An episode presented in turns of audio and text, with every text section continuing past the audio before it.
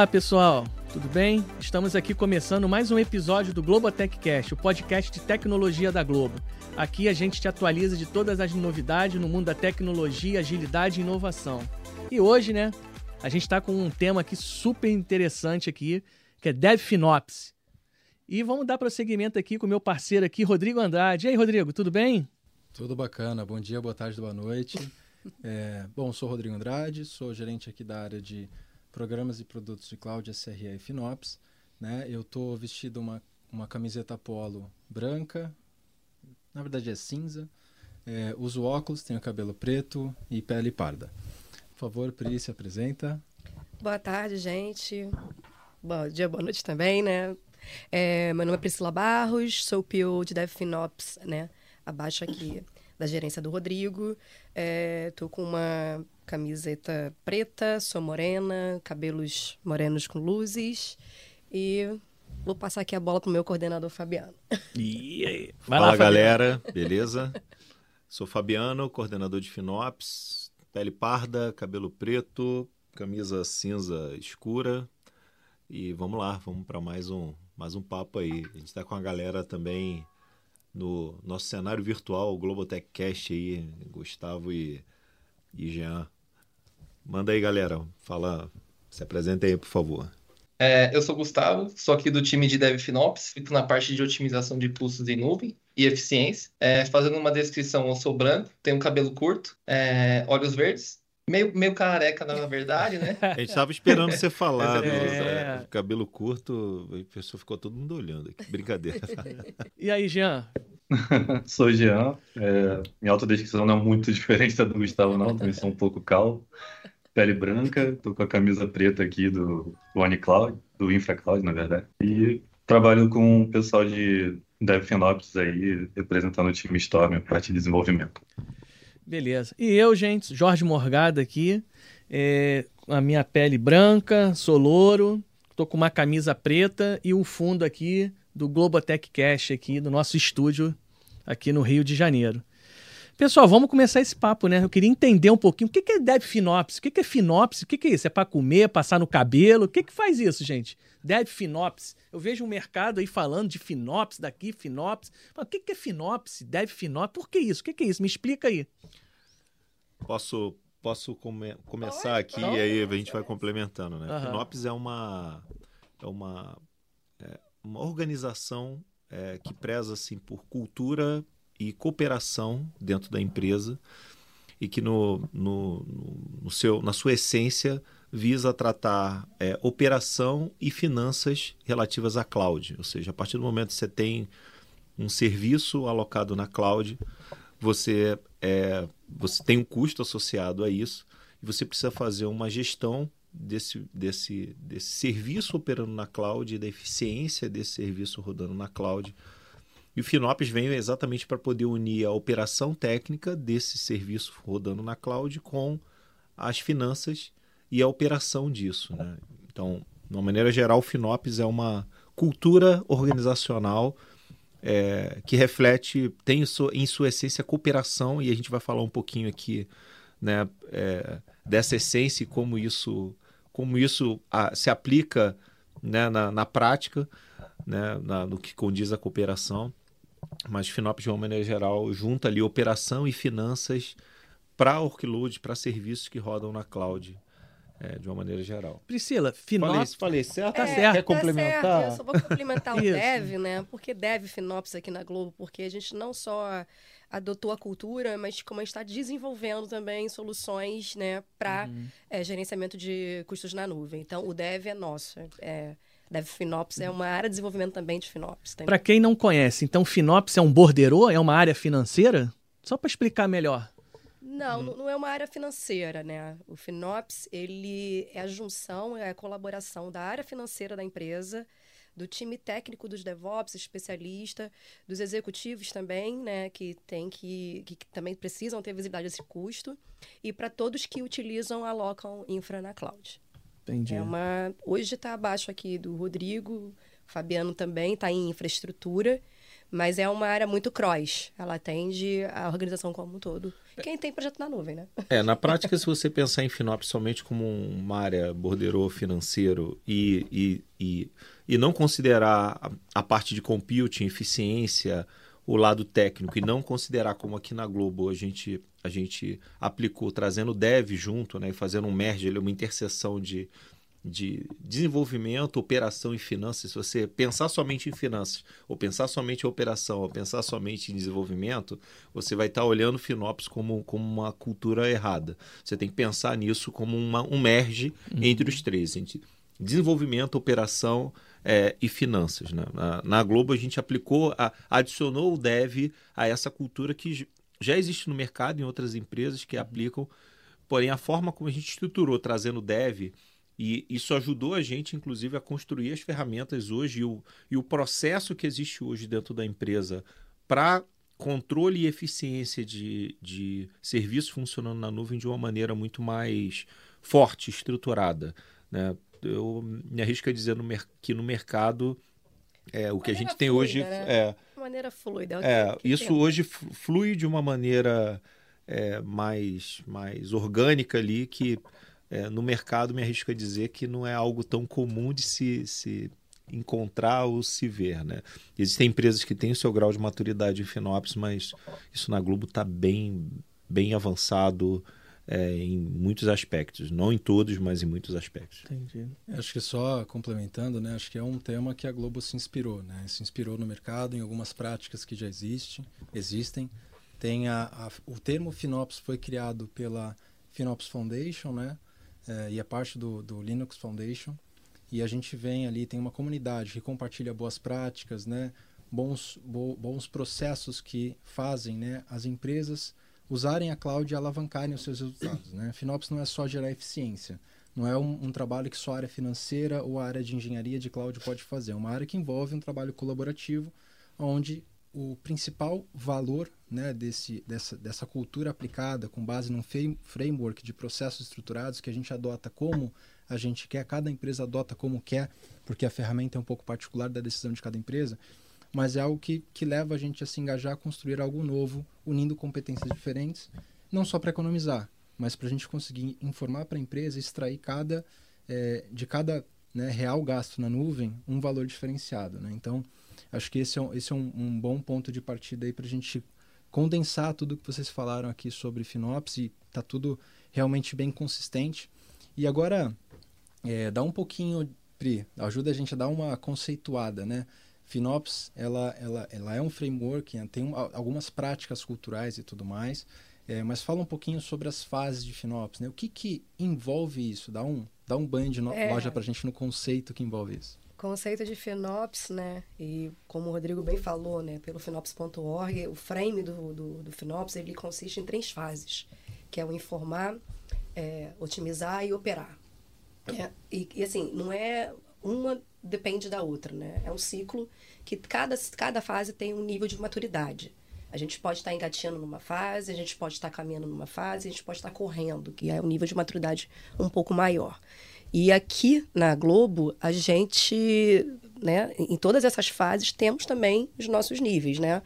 É, eu posso dizer assim, no informar, que é muito da visibilidade de, do, dos custos da alocação, né? Informar é isso, né? Como é que a gente vai pegar é, é, é esses processos, diretrizes, os princípios e a, botar na prática, né? A gente hoje consegue alocar 99% dos nossos custos multi-cloud e dar a visibilidade desses custos na nuvem, né? Então, a gente tem um Dash que a gente permite que todos, é, é, enfim, os owners né, das contas, eles tenham acesso a isso e eles consigam, né, é, é, ver esses projetos alocados conforme o nosso modelo de negócio. Né? Então você está me dizendo que a empresa Jorge Morgado, ela tem uma empresa, ela tem uma, um espaço na cloud e ela tem 300 projetos eu consigo, através de DevFinops, controlar cada projeto desse através de um centro de custo que a gente configura na cloud, que tem uma interface com a metodologia DevFinops e eu consigo acompanhar cada projeto desse? Você consegue acompanhar cada projeto. Caramba, porque geralmente a gente acha que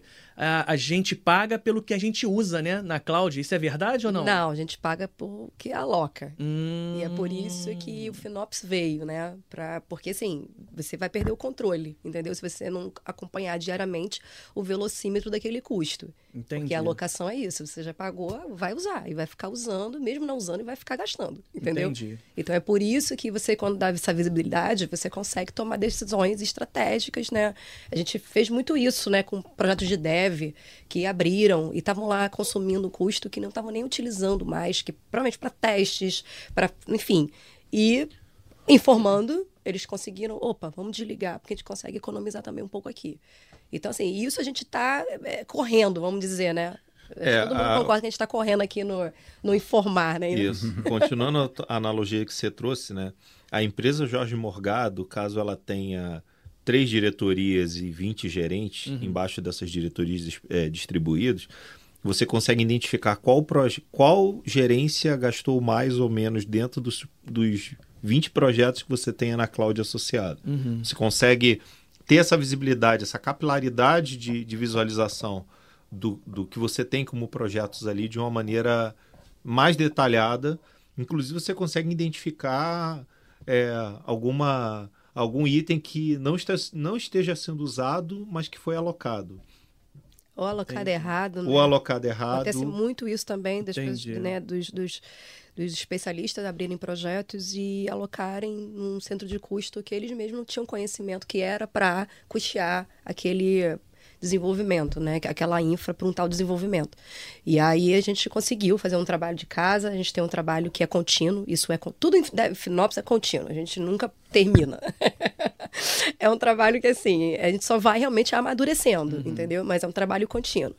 Mas, assim, é, informar não é só isso, né? A gente teve que fazer toda uma orquestração também de dados, né? Jean depois pode até falar mais um pouco, que a gente tem nossas camadas, que a gente possibilita dados muito bem tratados, justamente para conciliar com a nossa língua financeira, que não é fácil, né? Imagina, a gente tem uma planilha em Excel, que é uma linguagem de BP, de Business Plan, a gente tem as billings, né, dos provedores, que são os extratos, dizendo que quanto aquele projeto está está gastando no seu dia a dia, e a gente tem uma console ali que a gente tem que botar tudo no um, único modelo e dar essa visibilidade. Então, assim, é um trabalho bem minucioso que foi no início e hoje em dia está mais automático.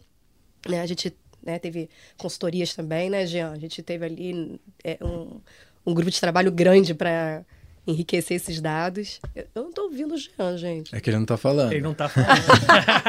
Fala aí, ah, Jean. Sim, eu estava mudo aqui. É importante ele falar. Tivemos né, algumas consultorias início. É, isso, isso e o trabalho da área de Storm também foi que né, ajudaram, assim, bastante. E, assim, no operar, né, que é a fase da operação contínua, né, a gente fa faz muito aqui o nosso forecast, faz parte, né, do, do, operar. A gente diz que é um pouco do informar e operar, porque a gente dá visibilidade uhum. de, de previsão de consumo, porque se a gente está falando de operação financeira, a gente também tem que entrar numa linguagem um pouco mais financeira para falar de custo na cloud, né? Então, a gente tem aquela visão mesmo muito técnica dos projetos, dos serviços, é, enfim, das aplicações e recursos, mas também tem um, uma visão financeira falando, olha, você orçou isso, você gastou isso e você vai prever quanto para né, consumir até o final do mês, final do ano. Então, e... uma empresa não, uma empresa que migrou para cloud não vive sem DevFinops, né, Rodrigo? É, tem um ponto. É, foi bom você ter comentado isso, tá, Jorge? Porque assim, por exemplo, a gente a gente já teve uma experiência é, inicial de ida para cloud. E a, a, Globo sempre usou cloud, já fazem mais do que sete anos que a gente usa cloud pública. E a gente tinha uma nossa própria cloud privada. Uhum. Falando de cloud privada, né, é uma estrutura de data center, uma estrutura própria que, na maioria dos casos, a área de infraestrutura é responsável por manter os recursos. Então, as pistas de desenvolvimento, linhas de desenvolvimento, criam produtos e hospedam nessa estrutura. Uhum. Né? E, é, e, querendo ou não, por ser uma, uma forma de ir concentrada, por mais que a gente tenha ali elementos de ratear os custos e passar para as áreas, não é tão preciso, né? não é tão exato. E aí o que, que acontece quando a gente vai para a nuvem? A gente tem a, a, capacidade de, a cada projeto que eu criar, eu conseguir traquear o consumo de cada área, cada recurso, de forma um pouco mais precisa. Existem custos na nuvem que são custos que a gente tem uma estrutura compartilhada? Sim, faz parte, né? Uhum. Até porque tem camadas de serviços básicos que a própria infraestrutura mantém. Mas a gente deixa de ser um elemento em que uma, uma estrutura, como infraestrutura, uma área que tem que responder sobre os custos da nuvem sem que a área de negócio, a área de produto se, se envolva nisso. Porque cada crescimento, cada é, mudança na estrutura parte da área de negócio, na área de produto, para criar novas soluções, para expandir ou para crescer atendendo uma base maior de usuários. Então, quando você sai do seu data center e vai para a nuvem, você tem capacidade de enxergar melhor isso. Quais são os principais desafios né, quando uma empresa começa nessa jornada? às vezes ela não tem essa consciência, e é natural, a gente também passou pra, por isso numa primeira onda de migração, que a gente não tinha eventual, é, ferramentas para poder ter todo esse tracking, todo esse cuidado. Que a gente estava com a cabeça de data center quando foi para a nuvem na primeira jornada, que foi há mais de quatro anos atrás. Uhum. E aí a gente percebe que quem cria soluções na nuvem, quando ela não tem visibilidade do seu próprio consumo, ela não se preocupa em otimizar. Porque querendo ou não, a infraestrutura, uma área técnica vai né, ficar olhando ali e mantendo, vai responder pelo custo e tudo mais. Mas, como a gente optou né, por fechar uma parceria estratégica com o Google né, em 2021 e expandir absurdamente a quantidade de uso que a gente tem em nuvem, a gente precisava encontrar uma forma de compartilhar essa responsabilidade com toda a companhia. E aí de, deixamos como área de infraestrutura de sermos responsáveis por, responsáveis por responder por todos os custos e compartilhamos essa responsabilidade com os demais. E é isso que é, é porque que a também é, é, um dos princípios do FinOps, né? A gente Perfeito. dá autonomia. É, todos são re responsáveis pelo custo.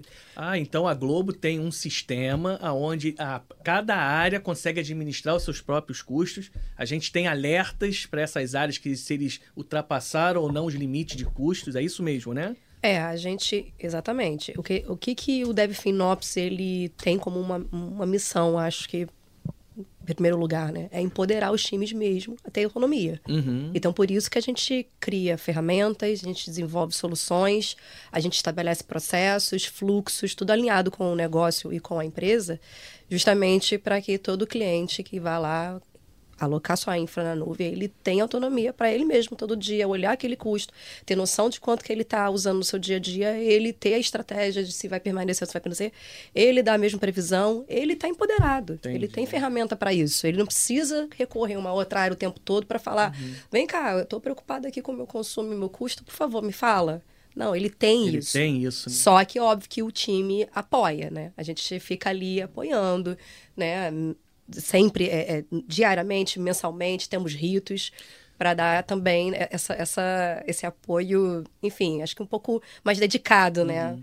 A gente dá autonomia, mas também está aqui para colaborar e ajudar. Agora eu tô com uma curiosidade. Tô com uma curiosidade. Ô, Gustavo, para você essa agora aí, para você se entregar aqui à mesa.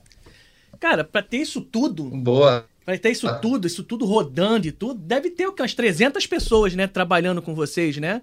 Porque, assim, o Fabiano aqui com o Rodrigo, tem umas 300 pessoas só olhando Finopse. Porque, assim, eu, eu, tô, eu tô imaginando aqui, é toda a tecnologia, ela usa Finopse, ela, vocês estão fazendo os, os, os as, as integrações, estão fornecendo para cada equipe um desk e vocês estão monitorando isso. Gente, quantas pessoas tem para fazer tudo isso? Como é que essa equipe? O Fabiano toma conta de quê? 300 pessoas? 400? É, depende como você como você olha isso. Eu vou deixar o Gustavo responder, né? mas é, depende como você olha isso. É, quantas pessoas tem olhando para a Finops ou quantas pessoas existem trabalhando Finops ou quantas pessoas existem dedicadas exclusivamente para Finops? Então, quantas pessoas é, porque Fabiano culturalmente... tem para pensar em Finops e fornecer para esses times? É... Eu preciso ter, porque assim, eu estou pensando na empresa Jorge Morgado. Poxa, legal. Jorge Morgado tá como? Gostei. Pô, tá rico, tá rico. A empresa Jorge Morgado tem uma conta tá maravilhosa tá rico. cloud. Então, assim, é. a empresa Jorge Morgado tá escutando esse podcast, adorou Finops, que eu tô aqui maravilhado com Finops e quero colocar na minha empresa. Poxa, mas eu vou precisar ter quanto aqui no back-end para montar toda essa estrutura? Quanto a Globo tem de, de funcionários olhando para isso, para fornecer a 18 mil funcionários Globo aqui essa metodologia, esse sistema? Ficou essa curiosidade, porque a empresa Jorge Morgado quer ter a cultura FinOps. Ela vai contratar uma empresa para isso? Ela pode montar isso dentro? Como é que funciona isso? Quer, a pergunta é para todo Gustavo? mundo agora. Eu tenho a, eu tenho a resposta aqui. pode ser, pode ser. Quantas pessoas é, temos em Finópolis A gente não precisa hoje? de 300 pessoas. É, é, apesar de, de parecer assim muito, é um desafio muito grande, né? Você prover todo esse tipo de informação. É, a gente tem parte dessas, é, desse fluxo automatizado. Então a gente costuma falar que aqui a gente tem uma equipe multidisciplinar, onde a gente tem pessoas exclusivas para o FinOps.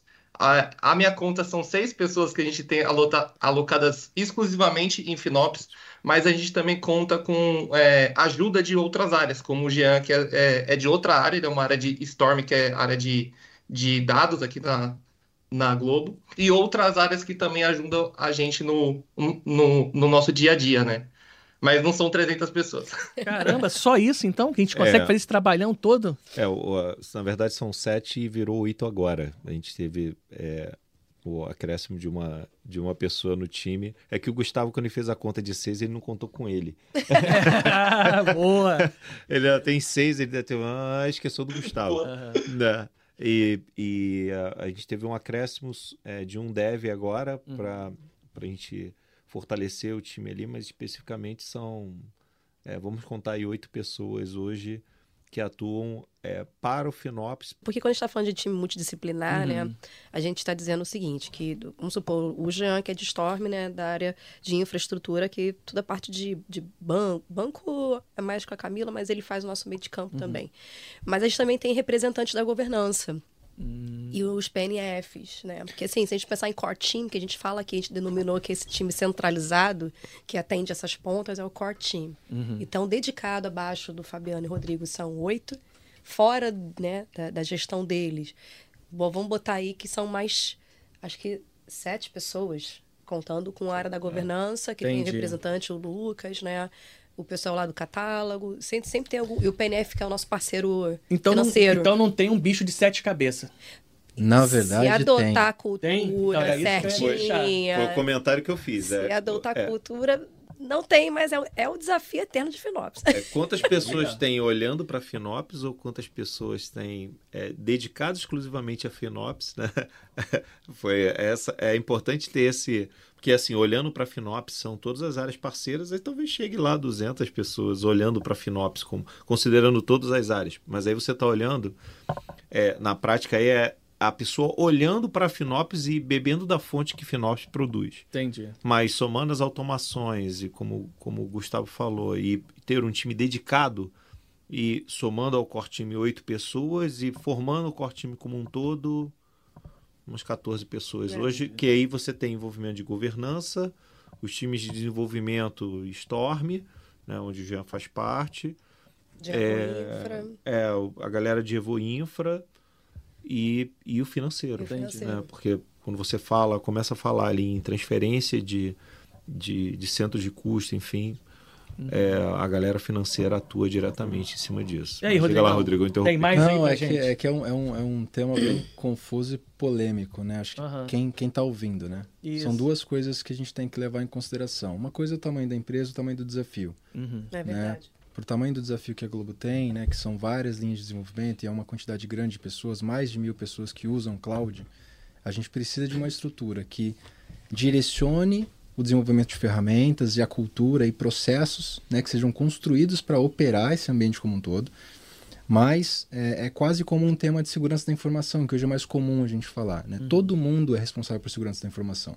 A partir do momento que você passa, passa o crachá na empresa, tem acesso a dados sensíveis, se você vaza essa informação, você está ferindo a segurança. Então você também é a parte responsável por. Então é, a cultura FinOps praticada na empresa é, traz um ponto de vista similar.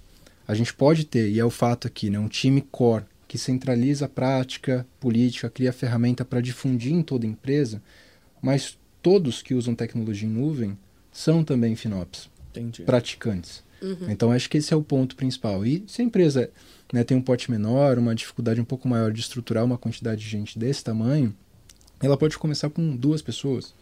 Né? Não tem problema quanto a isso. Pode trazer um parceiro para ajudar ele a operar, pode contratar eventualmente uma ferramenta para poder né, habilitar ela a, a, pensar nos próprios processos que fazem sentido para aquele contexto. Então, no nosso caso, né, tem essa variância. A gente mesmo começou com quatro. É, a gente começou com quatro. né? Então, o tamanho não é, não é o fundamental. O fundamental é o conceito. Né? E o conceito da gente conseguir construir um time que não é baseado em hierarquia. Uhum. Né? Então, quando você perguntou quantos, quantas pessoas o Fabiano tem, Finops não é da Fabiano, Finops é da Globo e ele envolve equipes multidisciplinares. Então, a gente precisa ter uma coesão numa frente unida para difundir uma boa prática. E aí, quando todo mundo adotar essa prática, todo mundo é FinOps. Boa. Boa, é, é isso aí. Agora eu vou botar a bola no chão para dar um, dar um espaço para o Jean aqui, né? A Pri falou de informar, né? Dar visibilidade e tudo mais. A gente tem uma realidade, né, Jean, que a gente usa quatro provedores de nuvem, né? É, fala um Sim. pouquinho sobre o trabalho que é a gente conseguir prover ferramentas para garantir que, pô, os engenheiros, os devs, DevOps não fiquem malucos, né? Tendo que olhar cada dash de provedor para entender o que está acontecendo. Fala do bastidor aí, como você construiu, desenvolveu, o que a gente tem e qual é o valor disso, né? Para qual o valor que você percebe disso na companhia? Pois é, é o que a gente tem construído, né, ao longo desses todo, todo esse tempo que a gente tem trabalhado com FinOps, é tentar trazer toda aquela informação que está separada lá em cada cloud dentro da própria empresa e deixar ela de forma, da forma mais simples possível para quem bater o olho lá falar, ah, isso meu meu custo está diminuindo, meu custo está aumentando, tenho que melhorar isso aqui, tenho que otimizar algum consumo de cloud específico. Então, o que, que a gente fez? Primeiramente, a gente pegou e agregou toda essa informação em, em uma base de dados. No caso, hoje a gente usa bastante Google, né? A gente trabalha bastante na GCP, que é uma, uma diretriz da, da nossa empresa como um todo, né? Então a gente tem trabalhado bastante na GCP e utilizando ferramentas como BigQuery, Cloud Functions, ferramentas de cloud da própria, que a própria GCP provê para unificar todas essas, todos esses dados no nosso Data Warehouse lá, né, que é o próprio BigQuery que a gente tem trabalhado, e possibilitar que cada, cada um que venha olhar, observar esses dados, veja não só a informação de custo pura, porque essa informação de custo pura, você vai conseguir enxergar ela hoje nos próprios cloud providers, embora ainda tenha é. dificuldade de estar tudo espalhado, né? Tu vai estar, tipo, vendo a AWS de um lado, Azure de outro, GCP de outro. Você vai conseguir enxergar, além de dela, dessa informação toda estar junta, você vai conseguir enxergar essa informação como uma informação associada à tua estrutura da empresa, tipo, gestor, o centro de custo, a workstream, a, tipo, no caso, o tipo de trabalho associado àquele, àquele, àquele custo. E para a gente fazer isso, a gente implementou do nosso lado aqui, né, tipo, do lado da Globo, diversos pipelines de dados, né, diversos caminhos ali que a gente traz tanto dados de uma cloud, de outra cloud, de, tipo AWS, GCP, Azure, como os dados internos da empresa, mais informações de métricas, informações de recomendações que os próprios cloud providers nos fornecem, mas às vezes vai ficar uma informação espalhada, não vai ficar uma informação associada para tipo um gestor conseguir observar ela, né? Às vezes um gestor vai olhar a informação, mas e aí ele vai ter que entrar projeto a projeto do de cada cloud para descobrir que aquele centro de custo dele está gastando muito, está gastando pouco que a gente faz, a gente consegue agrupar toda essa informação através dessa, desses ciclos né, dos nossos dados e entregar isso de uma forma simples. Hoje a gente utiliza muito o Data Studio. Além das, de todos os pipelines que a gente tem também para disparar e-mails de alertas e verificar de fato, ah, você está estourando o orçamento, você tipo, tem que rever aqui quais são os seus custos, dê uma olhada mais calma através de tipo, através de nossos dashboards, a gente sempre está tentando avisar, né, alarmar os clientes. Tem toda também a parte mais operacional ali de otimização, que até o Gustavo geralmente está inserido, que é tá sempre à frente disso, né, que é, tipo, olhando para esses dashboards, às vezes a área mesmo em si não consegue acompanhar tudo, né, não tem, tipo, pessoas suficientes para estarem sempre ali olhando algum consumo. E a gente consegue identificar ali com rapidez que, ah, o BigQuery, por exemplo, é um, é um grande exemplo disso, né? Ah, o BigQuery está consumindo demais, essa tal área está tipo, tendo problemas porque está consumindo demais do BigQuery, está acabando com seu orçamento todo numa, numa única, num único serviço ali. Vamos olhar mais a fundo. O Gustavo está sempre dando essas, esses toques nas áreas, tipo, ajudando com otimizações, às vezes, de, tanto de consulta, né, de BigQuery, que eu estava dando exemplo, mas num todo como Compute Engine, todas as outras, todas as outras, todos os outros serviços de cloud. Né? É, e, e fora, né, Jean, as rotinas que tem, né, de automação que vocês criaram, né? Então, hoje os dados a gente pode dizer que estão muito confiáveis, né? E assim, tem uma rotina diária, tem uma rotina por hora, sempre tem uma rotina para automatizar esses dados e deixar eles mais confiáveis possíveis, porque não adianta a gente também dar visibilidade de tudo isso e os dados estarem defasados, né? Óbvio que como Sim. a gente está falando de uma volumetria muito, muito grande, dá uns, uns bugzinhos, mas é muito raro e você pô, quando clica lá no, no Dash, você vai ter certeza que aquele consumo realmente é confiável você acreditar na, no que está provendo de informação, né, já. E isso foi um, um trabalho robótico ali, né, daquela é. esteirinha que a gente, que eles criaram também, e é bem bacana isso associado ao, ao informar, né, a, a esse trabalho todo é, que ele trouxe falou. automação para toda essa área de tipo trazer tanto colher o dado da nuvem quanto exibir ele lá no dashboard para cada cliente. Aí a gente tem esses dados sempre atualizados ali, a gente trabalha muito com o conceito do diário, né? Uhum. Sempre atualizando de forma diária. Não necessariamente para as métricas, né? Na métrica a gente trabalha um conceito um pouco menor, né? A gente tem ali, tipo, o dado atualizado, tipo, acho que é a cada 10 minutos, se eu não me engano, aqui. Mas a ideia é que a gente deixe isso sempre automatizado para a gente conseguir acompanhar diariamente os custos e sem ter um esforço do time de estar tá mexendo com planilha, mexendo com dados tipo, manualmente, ou tendo que trabalhar toda essa estrutura é, é ter de uma forma mais né, operacional. De que está o mais próximo do tempo real. É, acho que era isso que eu queria complementar aí pro, com o Jean. Assim, a minha pergunta aqui, eu vou quebrar o script aqui, como sempre. Ah, vou fazer para o Rodrigo Andrade. Como é que é a conscientização? Como é que você faz essa conscientização para dentro da, dos times? Porque, assim, vocês. Cara, eu já tô até vestindo a camisa, ó. É, tô vendo. Isso aqui, ó. Galera, ó, Dev Finops aqui. Já visto até a camisa já. Ele ficou me pedindo essa camisa, eu dei, agora ele tá vestindo, tô né? super orgulhosa. Pronto, aí, tá vendo? Mas assim, eu acho que é um desafio, assim, muito grande para conscientização dos times. Porque você está fornecendo uma metodologia, uma ferramenta, e esses times precisam usar isso para poder Sim. controlar seus orçamentos e tudo. Como é que vocês fazem isso para conscientizar, Rodrigo? Perfeito. Acho que esse é um ponto, ponto bem interessante. Não dá para a gente querer, né, como time de FinOps num tema novo, criar alguma coisa e no dia seguinte esperar que toda a empresa use. Uhum. Porque a gente vai mudar a forma como as pessoas trabalham. A gente vai trazer um trabalho novo para eles fazerem. Então a gente precisa encontrar uma forma de criar processos né, que ajudem a Primeiro, criar uma esteira de conhecimento, conscientização sobre a importância do tema. Depois disso, junto às principais lideranças, né, é, a gente começar a formar o que se diz de respeito, o que diz como consciência sobre o quanto aquela cada área está tá gastando, para onde, para qual tecnologia está indo o dinheiro, enfim, esse tipo de coisa. E aí é um processo, né? É, a gente precisa estabelecer rotinas e práticas para poder continuamente habilitar conhecimento dentro da empresa por, por, essa, por essas tecnologias, até porque cada vez mais as pessoas estão usando a nuvem, estão né, precisando criar novos serviços lá. Então é um trabalho sem fim de conscientização às vezes dá uma, dá uma cansada, né? Desgasta um pouco, é mas eu, é parte do jogo. Eu devo imaginar o seguinte: lá vem a Priscila com esse tal de Dev Finops querendo é, me controlar que eu tô é. gastando. Não, entendeu? Mas eu acho até. Não é uma auditoria. Tá? É, não, é, não pode pensar como uma tá auditoria, né? Mas é, entenda que a gente saiu de um cenário onde a gente tinha uma cloud privada. Né, é, já tinha uma cultura de serviços na cloud, mas como o Rodrigo falou, que migraram é, de uma outra forma, sem transformação. É, isso tudo aconteceu é, numa, numa, num momento transformacional da empresa também como um todo. Então, é, era a junção das empresas acontecendo, a tomada de decisão da empresa de migrar para a cloud. É, a, a, a, gente também é, entendeu ali que não poderia migrar para a cloud sem transformar as aplicações, porque a gente estaria jogando dinheiro da empresa fora, ou seja, a, as áreas de desenvolvimento passaram a também transformar suas aplicações ali numa, numa visão de otimização.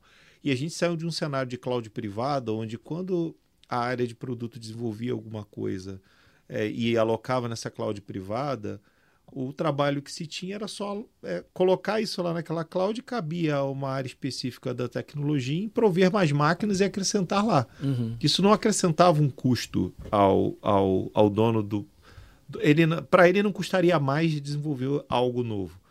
É, não, não tinha um custo na época. E com, quando se migra isso para a cloud, numa linha de transformação, você passa a mudar o mindset do dono do produto. Você deixa de se preocupar em acrescentar máquinas no data center, que era uma preocupação de uma área só, e passa a ser uma preocupação da empresa como um todo em, olha, eu tenho meu produto é transformado, é, aloca na cloud e isso custa dinheiro para a empresa. Finops está nesse meio do caminho exatamente para mostrar ao dono do produto o que foi desenvolvido, quanto isso custa e como ele pode melhorar esse produto dentro da infraestrutura que foi, que foi alocada para poder usar melhor.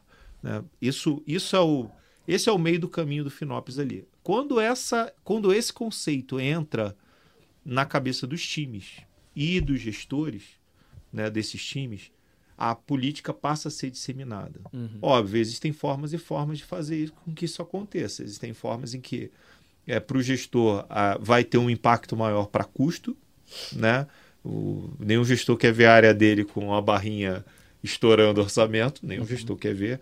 E para time, num viés de empoderamento técnico para otimização e melhoria da, das aplicações, tanto no time de desenvolvimento quanto no nosso time de eficiência. Então, a partir do momento que a gente conseguiu casar isso culturalmente, obviamente ter o patrocínio, e isso é importantíssimo, ter um patrocínio, um ownership ele vindo da, da, da liderança da empresa, que entendeu desde o CTO para baixo que aquilo era importante para a empresa como, como, como aplicação, é, os rumos foram sendo tomados ali, a gente deixou de engatinhar e passou a caminhar e em alguns casos correr. É, é, é, complementando, né, fizemos treinamentos internos, fizemos workshops, tivemos né, é, comunicados corporativos. Eu acho que isso é contínuo, né? Vocês fazem contínuo. contínuo né? Porque né? essa consciência que você falou é uma iniciativa da fase operar, não vai acabar uhum. nunca.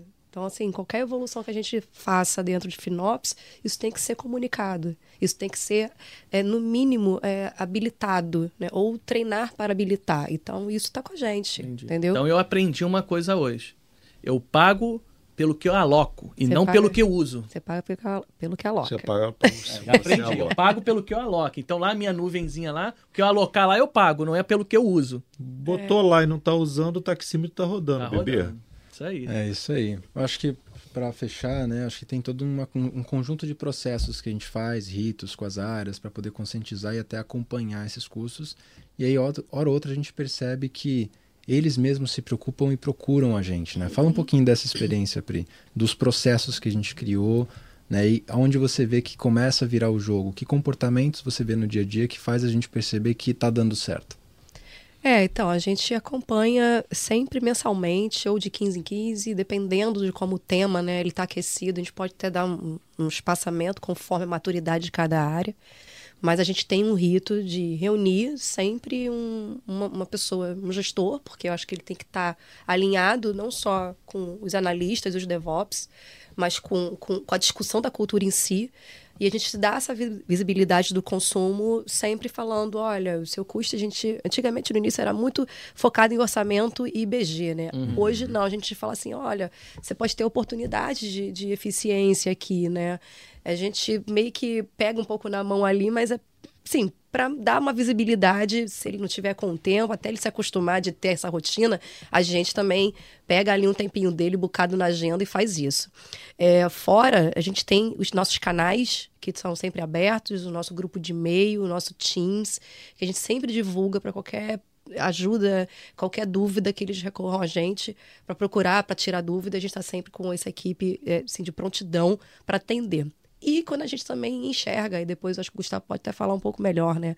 Às vezes o time nem pede, Rodrigo. A gente está vendo ali é, o comportamento e fala, pô, mas que estranho esse comportamento desse projeto, né? Vamos tentar entender qual área, o que está acontecendo. Ou então, caramba, a gente já percebeu que dia tal estava um custo absurdo e caiu. Peraí, aí entra na parte mais difícil. Você vê que eles fizeram, seguiram a linha de recomendações que a gente propôs nos no nossos painéis e que gerou um resultado que às vezes nem comunicaram, a gente já percebeu e falou, pô, vamos lá falar com a área, entender o que está acontecendo. O Gustavo, ultimamente, ele está tendo vários feedbacks assim, né? Pô, percebemos aqui que baixou o custo e eles fizeram uma ação tal. Então, quando eles botam na prática e eles entendem que a gente está aqui, né, é, para prover essas ferramentas, para dar esse apoio. E que, assim, não é você gastar muito que você está sabendo usar a nuvem. É, como o Rodrigo falou, vão ter projetos para atender demandas que vão ter que gastar. Não tem jeito. BBB foi um, né? a gente viu aí, Cartola vira e mexe também. Mas se isso está alinhado ao negócio, e isso está lá defendido, e que isso é uma estratégia, ok, problema. não tem problema. Mas a gente pode usar bem, então, vamos tentar ser mais efici eficiente e tentar alocar melhor esses recursos para você também não correr tanto de risco. Vamos embora. A gente está com o time aqui para isso, para ajudar e apoiar. Você foi brilhante. Você resumiu o que é informar, o que é operar e o que é otimizar. Pois é, é porque eu ia dizer, eu ia dizer o seguinte, que no informar a gente está correndo, no operar, eu acredito, eu tenho essa sensação que a gente também está correndo e no, no, no otimizar eu até coloquei que a gente estava engatinhando, mas eu, eu, minto. Eu acho que a gente está caminhando já. A gente já está numa fase. Não é, sei é, se, um, é um processo. Eu não sei né? se todos aqui concordam comigo, né? O Gustavo pode até falar mais. Mas do jeito que eu estou vendo, que a gente está dando mais informações, né? De, de gerar a autoeficiência para cada um ter essa autonomia, eu já acho que a gente não está tão. É, é, como, ah, esqueci agora a palavra. É, quando você está muito no início você não está engatinhando, você não está nos, é, nos, primeiros passos. É, né? é, eu ia falar, é. mas é isso, eu ia falar uma outra, um termo que a gente usa é, normalmente. É, só importante explicar para quem está ouvindo a gente, a gente normalmente mede o nosso grau de maturidade é, de cada de cada tema e de cada rúbrica ali do nosso do nosso framework do, de FinOps, né, com, entre engatinhar, caminhar ou correr. Obviamente você está engatinhando, você está no início de tudo, andar está ok, e o correr já está num nível de maturidade bem avançado é para tudo isso. Então, por isso vocês estão ouvindo de vez em quando a gente falar que está engateando, está é. correndo, mas é a gente normalmente mede assim, uhum. né? E o próprio é a própria sugestão ali de da finops.org, né? Uhum. E, e, nessa nessa nessa forma de medir. Então a gente segue segue a risca isso, é importante o um entendimento para todo Isso, e se quiser entender, né, pô, o que, que a empresa precisa ter para encatinhar, caminhar, andar, vai lá no portal finops.org, dá uma olhadinha, vocês vão entender o que, que a gente está falando. Agora eu vou dar uma puxada para o Gustavo, né? Você falou é. de otimização, otimização levanta, abre os olhos de, de qualquer executivo, qualquer gestor, né? Fala, pô, eu estou gastando o que eu preciso, estou gastando bem ou mal.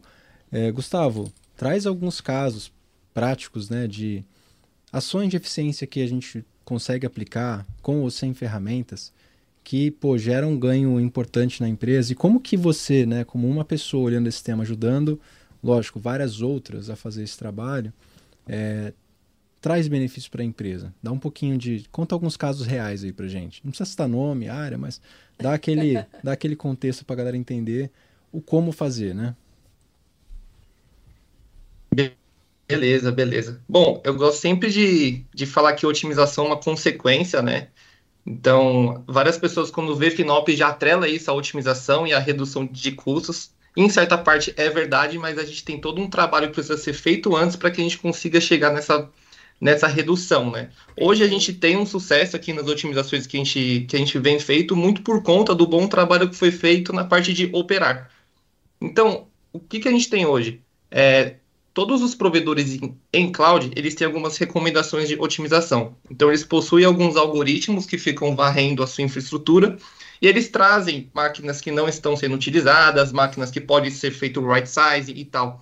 O que, que a gente tem hoje de automação? Então, a gente pega todas essas recomendações dos provedores, como a gente é multi-cloud, então ficaria muito difícil a gente abrir console a console, ver, anotar e correr com a área. A gente consegue centralizar essas recomendações tudo em um só dashboard e a gente já traz quem é a área responsável. Então, a área responsável, o, a pessoa responsável por aplicar essas recomendações. E aí, a partir que, que eu tenho a recomendação e a pessoa que eu consigo é, tocar essa recomendação, a gente consegue trabalhar ou é uma instância que está superdimensionada, ou são instâncias que não precisam ser utilizadas mais, discos, endereços de IP, fazer toda aquela sanitização no ambiente, né? É, fora isso, a gente também tem as nossas visões de eficiência, que acho que a gente começou a caminhar porque a gente não está mais preso nessa parte de é, só otimização do provedor. Então, para hoje, os principais custos que a gente tem, que é, otimiza é, que é computação, a gente consegue ver o quão os times e as áreas estão com seu nível de eficiência. O que, que eu quero dizer? O quanto que a área está alocando recursos versus o quanto que a área está utilizando. Então a gente consegue trazer uma métrica, por exemplo, de área X ela está utilizando 30% do que foi alocado. E a partir daí a gente consegue gerar insights de se pode ser feito right size, se pode diminuir essas instâncias, ou até mesmo por horários. Eu consigo ter essa eficiência e eu sei que durante o dia ela é 30%, só que no período de madrugada ela é 10%. E aí a gente consegue falar com a área é, para é, para que a gente consiga sempre usar o, o, o auto-scale ao nosso favor, né? E aqui um outro ponto positivo é, é a comunicação e a, col a, colaboração, né? Hoje a gente pega os dados e provê esses dados, mas cabe às áreas utilizar a nossa fonte e aplicar as recomendações.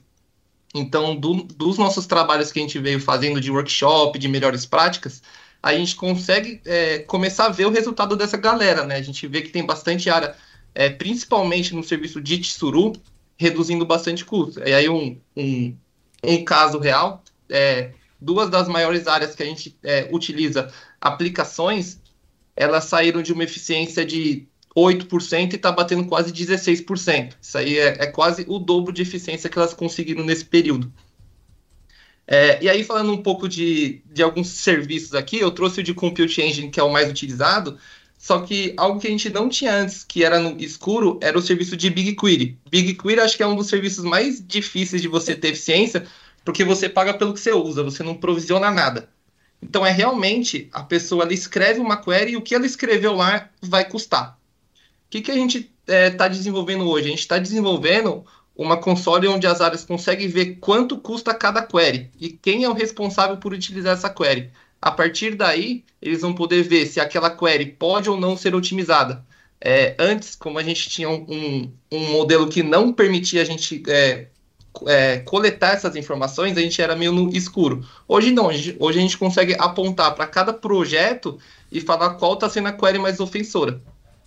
E o terceiro serviço que a gente mais usa é o serviço de cloud storage, que é armazenamento, né? Então, como o nosso dashboard, o, a nossa visão traz todo o consumo diário, a gente consegue trazer qual é a classe de armazenamento que essas áreas estão utilizando. E a partir daí, a gente também tem todo o responsável, toda a área, eu consigo entrar em contato com esse pessoal e ver se realmente a classe de armazenamento é a classe correta, né? Se poderia ser uma classe mais barata de backup, se precisa ser multi-regional e por aí vai.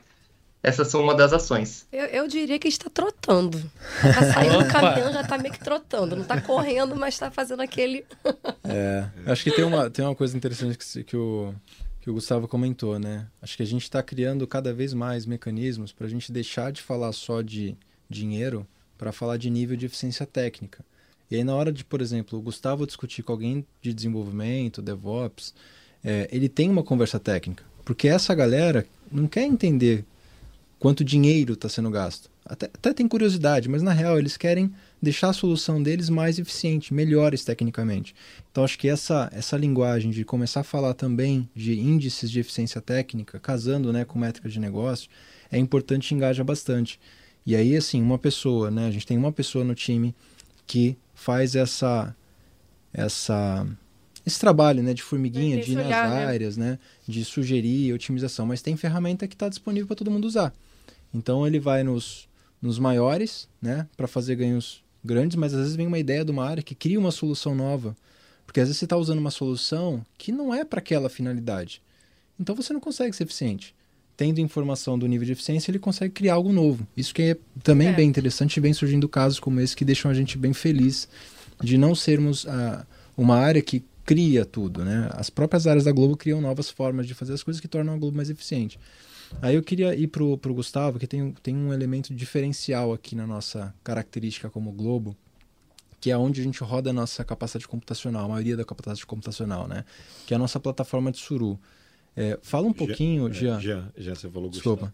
fala um pouquinho, Jean, é, assim, a importância do Tsuru nesse contexto, como plataforma que roda sobre o GKE, para a gente também alavancar a eficiência, além de toda a, a velocidade, time to market que a gente tem para lançar aplicações, desenvolver ambientes, fazer mudanças. Fala um pouquinho disso, por favor.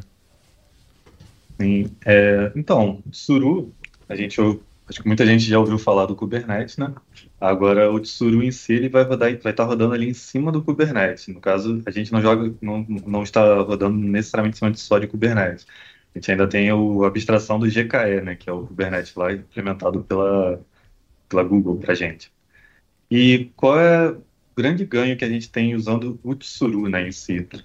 Hoje é, é um dos é uma das ferramentas, né, uma plataforma que a gente tem na Globo que mais gera eficiência para a gente em termos de padrão, né? Porque que que, que, que nós temos assim, um cenário mais comum em todo o mercado hoje em dia? Pessoa, as pessoas geralmente criam seus próprios clusters dentro da empresa, cluster Kubernetes, e cada uma cria o seu padrão, e não necessariamente eles estão com os melhores padrões ali de otimização tipo, daquele cluster, para redução de custos, para eficiência mesmo né, de, da aplicação, logs, tipo, toda, todas, essas, todas as definições de otimização que a gente pode ter num cluster Kubernetes, geralmente ela fica a cargo de cada um que está gerenciando o seu cluster. Que, que o Suru provê, né? Ele, tipo, dá uma abstração um pouco maior do que só entregar um cluster Kubernetes para cada um e deixar que a pessoa otimize. Ele vai deixar você rodar lá dentro do, do Tsuru um, algo como se fosse um pod, né? Que é a Unity que, você, que a gente chama de Unity aqui, né? No Tsuru. Você vai estar rodando dentro de um cluster que é completamente configurado, completamente otimizado pela própria, pelo próprio time do Tsuru. Isso nos favorece, tipo, absurdamente, que todas as, todos os clusters que o Tsuru cria e fornece o, fornece a criação de apps para as pessoas que vão, para o desenvolvedor, né, que vai utilizar, o DevOps, o desenvolvedor que vai usar, eles já são otimizados com as tipo, melhores práticas que o Tsuru faz e quando ele tem que fazer uma atualização, uma melhoria, ele vai estar passando isso para todos esses clusters que já tipo agrega uma boa parte da, da nossa infraestrutura. E toda, toda essa visão né, de eficiência, tipo, além de ser tipo a nível do cluster, nós também tentamos mostrar isso a nível de cada aplicação que está sendo rodada lá no Tsuru, né? Tipo, se você está rodando lá um pod lá, sei lá, tá um conjunto de pod, um conjunto de units que seria tipo o Cartola, por exemplo, da vida, tem outro conjunto de units que está voltado mais para o Big Brother, a gente entrega hoje um dashboard para acompanhar, junto com a equipe do Suru que levantou essas métricas, cada uma dessas, desses produtos, né? Ele vai acompanhar a sua eficiência, vai acompanhar o quanto ele está utilizando mesmo de fato do que ele alocou e a gente pode mostrar para eles, né, que ah, com base nessas métricas, que o próprio Tsuru também ajuda a colher, ajuda a levantar, ou seja, é um trabalho uniforme em todos os clusters ali que são, que são providos para o Tsuru, sem que você tenha que ficar replicando isso em cada um dos clusters separados pela empresa, vai, vamos ter todas as, essas apps num painel único, onde o gestor vai conseguir olhar lá, ah, meu centro de custo, como é que está aqui em nível de plataforma do Tsuru? E vai ver, ah, a app XYZ está custando tanto, mas ela aloca tipo, muito mais do que ela está de fato consumindo ali. Ela, ela alocou cinco CPUs e ela está consumindo só duas a maior parte do tempo. Isso facilita para cada, um cada uma das pessoas irem simplesmente lá no Tsuru e modificar ou a oferta de CPUs ou tipo modificar tipo, a quantidade, né, o máximo do autoscale. Ele viu que ah, de manhã está consumindo mais e de noite já nem tanto. Ele consegue também ter um autoscale tipo mais mais inteligente via o Tsuru. E é uma plataforma que tem nos ajudado em tudo, assim, tipo, principalmente, acho que o fator principal dela é toda essa uniformidade que ela dá a nível de gestão de Kubernetes, né? Que, tipo, a gente não precisa, de fato, estar tá correndo atrás de cada cluster Kubernetes na empresa, porque o Tsuru, ele agrega boa parte dos workloads que trabalham com Kubernetes para gente. Oh, legal. Boa. Bem, bem bacana. Uma, uma, aula aí de Tsuru e, pô, foi bacana.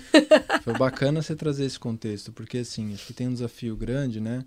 De gerir, né? Uma coisa é você deixar vários pedacinhos com cada pessoa e a gente buscar a otimização de cada pedacinho. Outra coisa é você ter uma plataforma que tem uma gestão de, de escala, né? E aí cada indivíduo dentro daquela plataforma, ele consegue gerir aquele pequeno domínio que ele tem, né? E é o domínio que você falou do pod, né? Do, eventualmente do namespace que ele tem para cada appzinha rodando. É muito, é. muito interessante. Isso falando só de custo, né? Porque o Strully ainda nos fornece toda a padronização do nosso ambiente interno, redes, tudo mais, que seria também algo bem ruim de ficar lidando. É, porque poderia vazar alguma, algum problema de rede, segurança, etc., se em clusters separados, sem ter um padrão. Muito bacana. Show de bola. Bom, acho que falamos de informar, falamos de operar né, processos e otimizar. Mas aí, é, Fabiano, fala pra gente um pouquinho, até porque o trabalho de engajar é um trabalho que demanda um esforço, demanda a gente ter uma habilidade de relacionamento. né, tem executivos e áreas que têm um, um, uma boa abertura para a gente conseguir, né, tem engajamento das equipes, né, e tem alguns que estão ainda entendendo o tema. Né, o que, que você traz aí de experiência do dia a dia para ajudar outras empresas que estão nesse desafio né, de liderar a implementação de FinOps? Que tipo de prática você sugere que a liderança de uma área de FinOps tenha que fazer para converter engajamento, né, para criar uma cultura de colaboração e não ser uma área de FinOps como uma área de polícia, né? Pô, você está gastando demais, né? Não é isso, né? Mas dá um pouquinho um exemplo de uma coisa boa né, que a gente pode que outras pessoas podem adotar para tornar esse processo um pouco menos duro, né? Porque falar de dinheiro é falar de coisas difíceis, né? É, para não ser aquele exemplo como o Jorge comentou, ah, lá vem a galera de Finópolis aqui chato para dizer né, que, que eu estou gastando mais ou menos. Né? Aqui né? na Globo não acontece não, isso. Não, de forma nenhuma. E aí... A galera o... hostil. É, aquela galera hostil que... Mas eu acho que um, um, primeiro ponto, e até que já foi citado aqui, né, que é o, é um, o educar o education ali para os times, primeiro para conhecer o tema e a gente mitigar a ignorância, né? sendo bem pragmático aqui.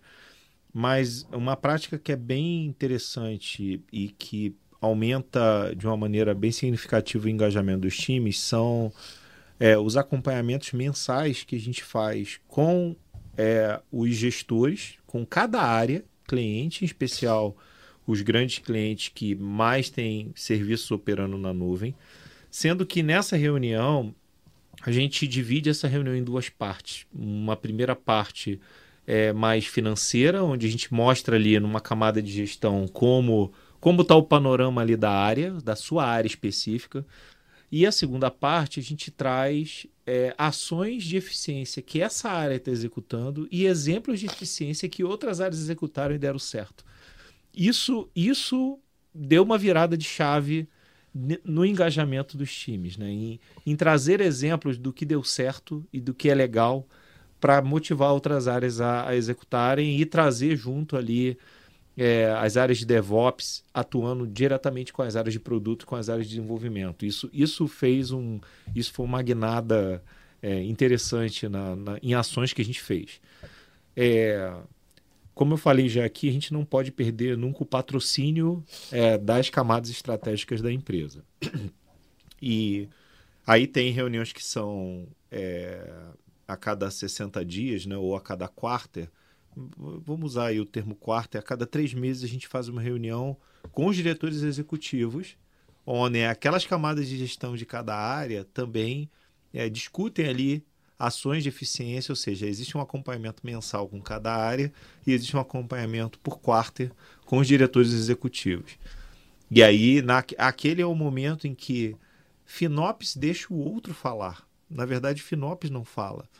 Finops não traz. Finops só provê a informação é, e, e estimula a otimização e o engajamento dos times. Então, quem fala nessas reuniões não é a Finops. Finops só traz a informação e a área específica ali tra é, é, traz a justificativa. É, traz a justificativa de ou é, o, do cenário positivo ou de ações que já estão sendo feitas para poder melhorar o cenário caso o cenário não esteja bom. Mas na grande maioria das vezes o cenário é sempre positivo é, e dali é o, é o é o momento que a equipe também se empodera. Então, a partir do momento que você tem uma equipe técnica empoderada, é, um, um, um, gestor bem informado e um patrocínio da, da, da, camada estratégica da empresa, a coisa flui de uma maneira. Então, se você que nos ouve aqui quer, quer implantar Finops na sua empresa, como a gente já falou, não importa se você tem duas pessoas, se você tem 200 pessoas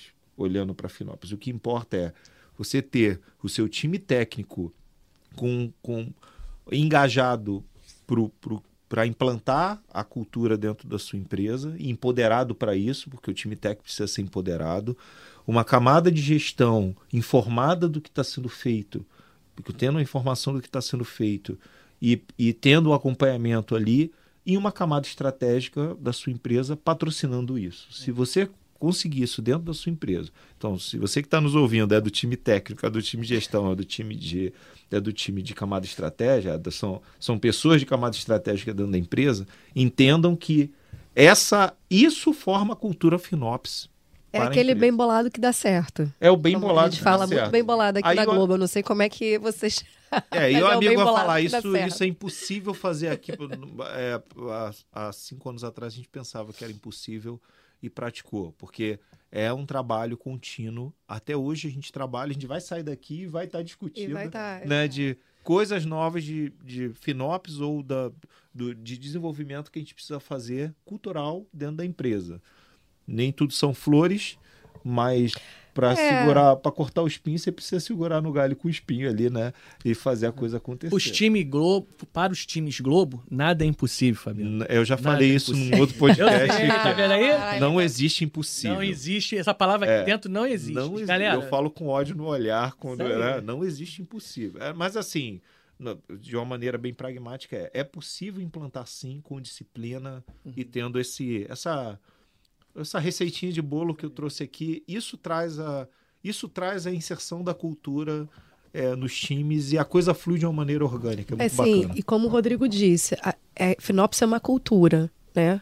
Nós, Globo, fizemos uma nova cultura com Finops também. Então a gente pôde, né, é, é pegar essa cultura, abordar essa cultura e a gente implementou da maneira como a Globo funciona. Então uhum. a gente criou um novo Finops Visão Globo aqui. Que é o Dev Finops. Que é o Dev Finops. Exatamente. Mas assim, com essa linha de uhum. entender uhum. cada área, como é que isso poderia ser engajado ou não, dos benefícios que poderia trazer ou não, como é que a gente uniria as áreas para todos irem no mesmo interesse para criar esses fluxos e processos. Então foi uma costura de cultura nossa também nova com Finops, né? Uhum. Se a gente, a gente não pegou ali aquela receita e vamos ter que fazer assim, vamos fazer assado que vai dar certo. A gente também teve que adaptar muita coisa internamente. E, e como o Fabiano disse, cara, não é uma auditoria. A uhum. equipe de Finops nunca vai ficar auditando. Entendi. A nossa, nossa missão não é auditar, muito pelo contrário. É, é mostrar ajudar, parceria para falar, tá vendo? Você vai conseguir ser mais ágil, eficiente na nuvem com a gente. Poxa, Rodrigo, tá muito bom esse papo, mas eu tenho uma última pergunta. Achei que você ia encerrar. Ah, não vou encerrar agora, não, tá muito bom. Se ele encerrar esse pod aqui sem essa última Entendeu? pergunta, eu vou ficar chateado. Não. Gente, a gente tá num. E é super rápido, tá? Porque a gente tá num cenário multi-cloud. Faltou isso. Finops pode ser implementado em qualquer cloud? Qualquer. Qualquer, Qualquer cloud. cloud. Qualquer cloud. Até na sua cloud privada. Desde Entendi. que você consiga construir ferramentas para poder dar visibilidade, buscar envolvimento dos times para usar com mais competência os recursos. Mas na nuvem é muito mais importante, porque você depende, você tem a oportunidade né, e também o desafio de ter à disposição uma infinidade de recursos para usar. Que é basicamente um botão que você clica e você escala as coisas. Só que isso gera impacto financeiro se você não fizer com consciência. Então, sim, dá para implementar em qualquer cloud em qualquer cloud. Então, GCP e GCP, dentre outras, todas. a gente todas. consegue implementar. Consegue. Então tá ótimo. Então, cara, assim, sensacional, cara. Como eu digo, eu vi, eu visto a camisa, ó. Eu visto é, a camisa, ó. Veste mesmo, hein? Porque você também faz parte disso. Nada, assim. Mas eu queria dar um último recado. Eu não sei se Fabiana e Rodrigo querem dar. Manda aí, vai lá. Vai, vai. Já chegou Mas a hora é, das despedidas. Esse Vamos aqui lá. é o último recado para um, um próximo podcast que a gente pode estruturar melhor, né? É, a gente está tão bem na fita aqui que agora a gente está pensando numa solução para o mercado também.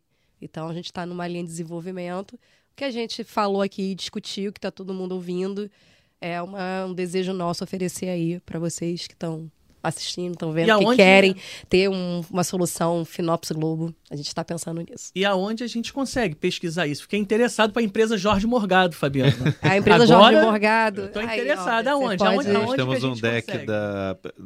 A Globo tem a, uma startup dentro da Globo, vamos chamar assim, chamado Globo Technology, uhum. né? E nós temos um, um, site onde ali são ofertados produtos que a Globo pode oferecer para o mercado para venda. Né? Então, a, a, a, área de tecnologia Globo começou conceitualmente a comercializar seus produtos para o mercado, ou seja, a tecnologia também pode monetizar. E Finops é um desses produtos, né? como, como a Pri falou, a gente está num. Como a gente já está correndo, né? não está mais caminhando, engateando, chegou a hora da gente poder transferir esse.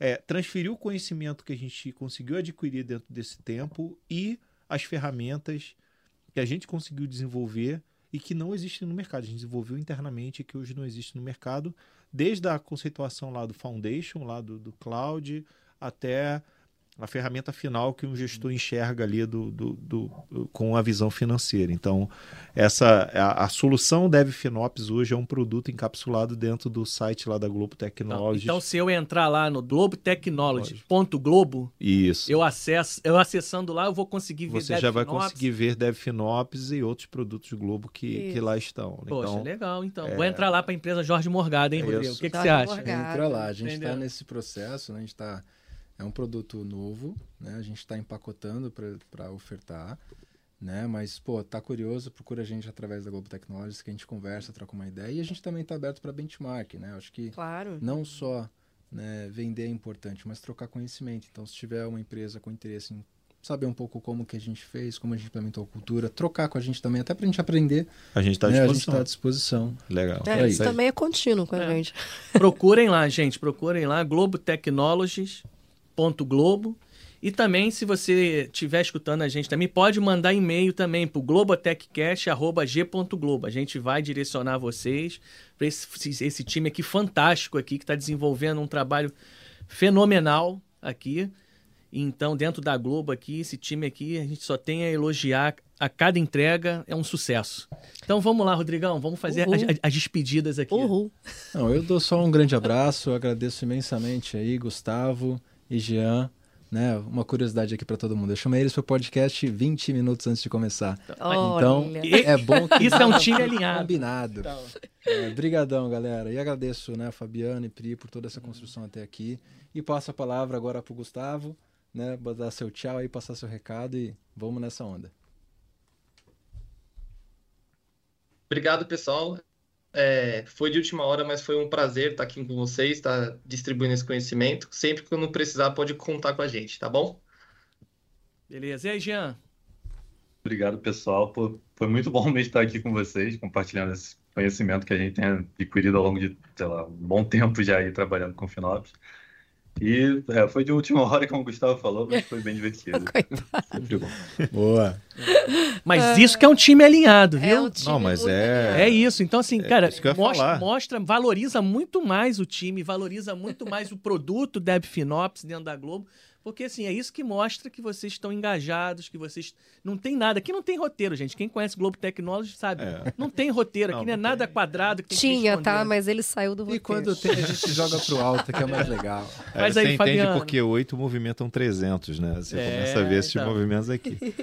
Eu agradeço aí, já sou sócio, né? Ah, já tô, já já- tá. eu já não me perdi no corredor para chegar na sala, então, Então já, é né? sócio. Agradeço aí mais um convite, é sempre um prazer estar aqui para compartilhar conhecimento, é, em especial do- de, um, de, um, de um assunto que eu tô com muito carinho e, e tratando como aquele bebezinho que né, vai, vai crescer e ficar forte, né? Então, tô muito feliz de ter participado aqui, muito obrigado. Beleza. E gente, aí, também, Pri? agradeço. Pri tá, tá estreando aqui no Minha estúdio primeira aqui. vez, é. Primeiro de muitos, tá? Estamos Ah, aqui. Vambora. Isso aqui pertence a vocês também. Quem sabe a próxima aí já é falando desse produto aí pro mercado. Priscila Barros, meu LinkedIn, podem me achar. Priscila Barros, pra querer tirar dúvida. Priscila Barros é famosa, hein, gente? até vou o até merchan. tirar uma foto daqui a pouco aqui. Tá sempre nos eventos de Finops aí. É verdade. Muito obrigada, gente. É isso, gente. A gente tá aqui então, encerrando mais um episódio aí. Tá nas, nas redes sociais aí do Vem Pra Globo, em todas as plataformas de áudio. Curte, compartilha aí com a gente aí. E assim, falou de podcast, falou do Globotech Cast. Vamos lá, aqui é a Globo também. Boa noite, boa tarde, bom dia a todos. Valeu! Fui! Eu- Obrigado, gente.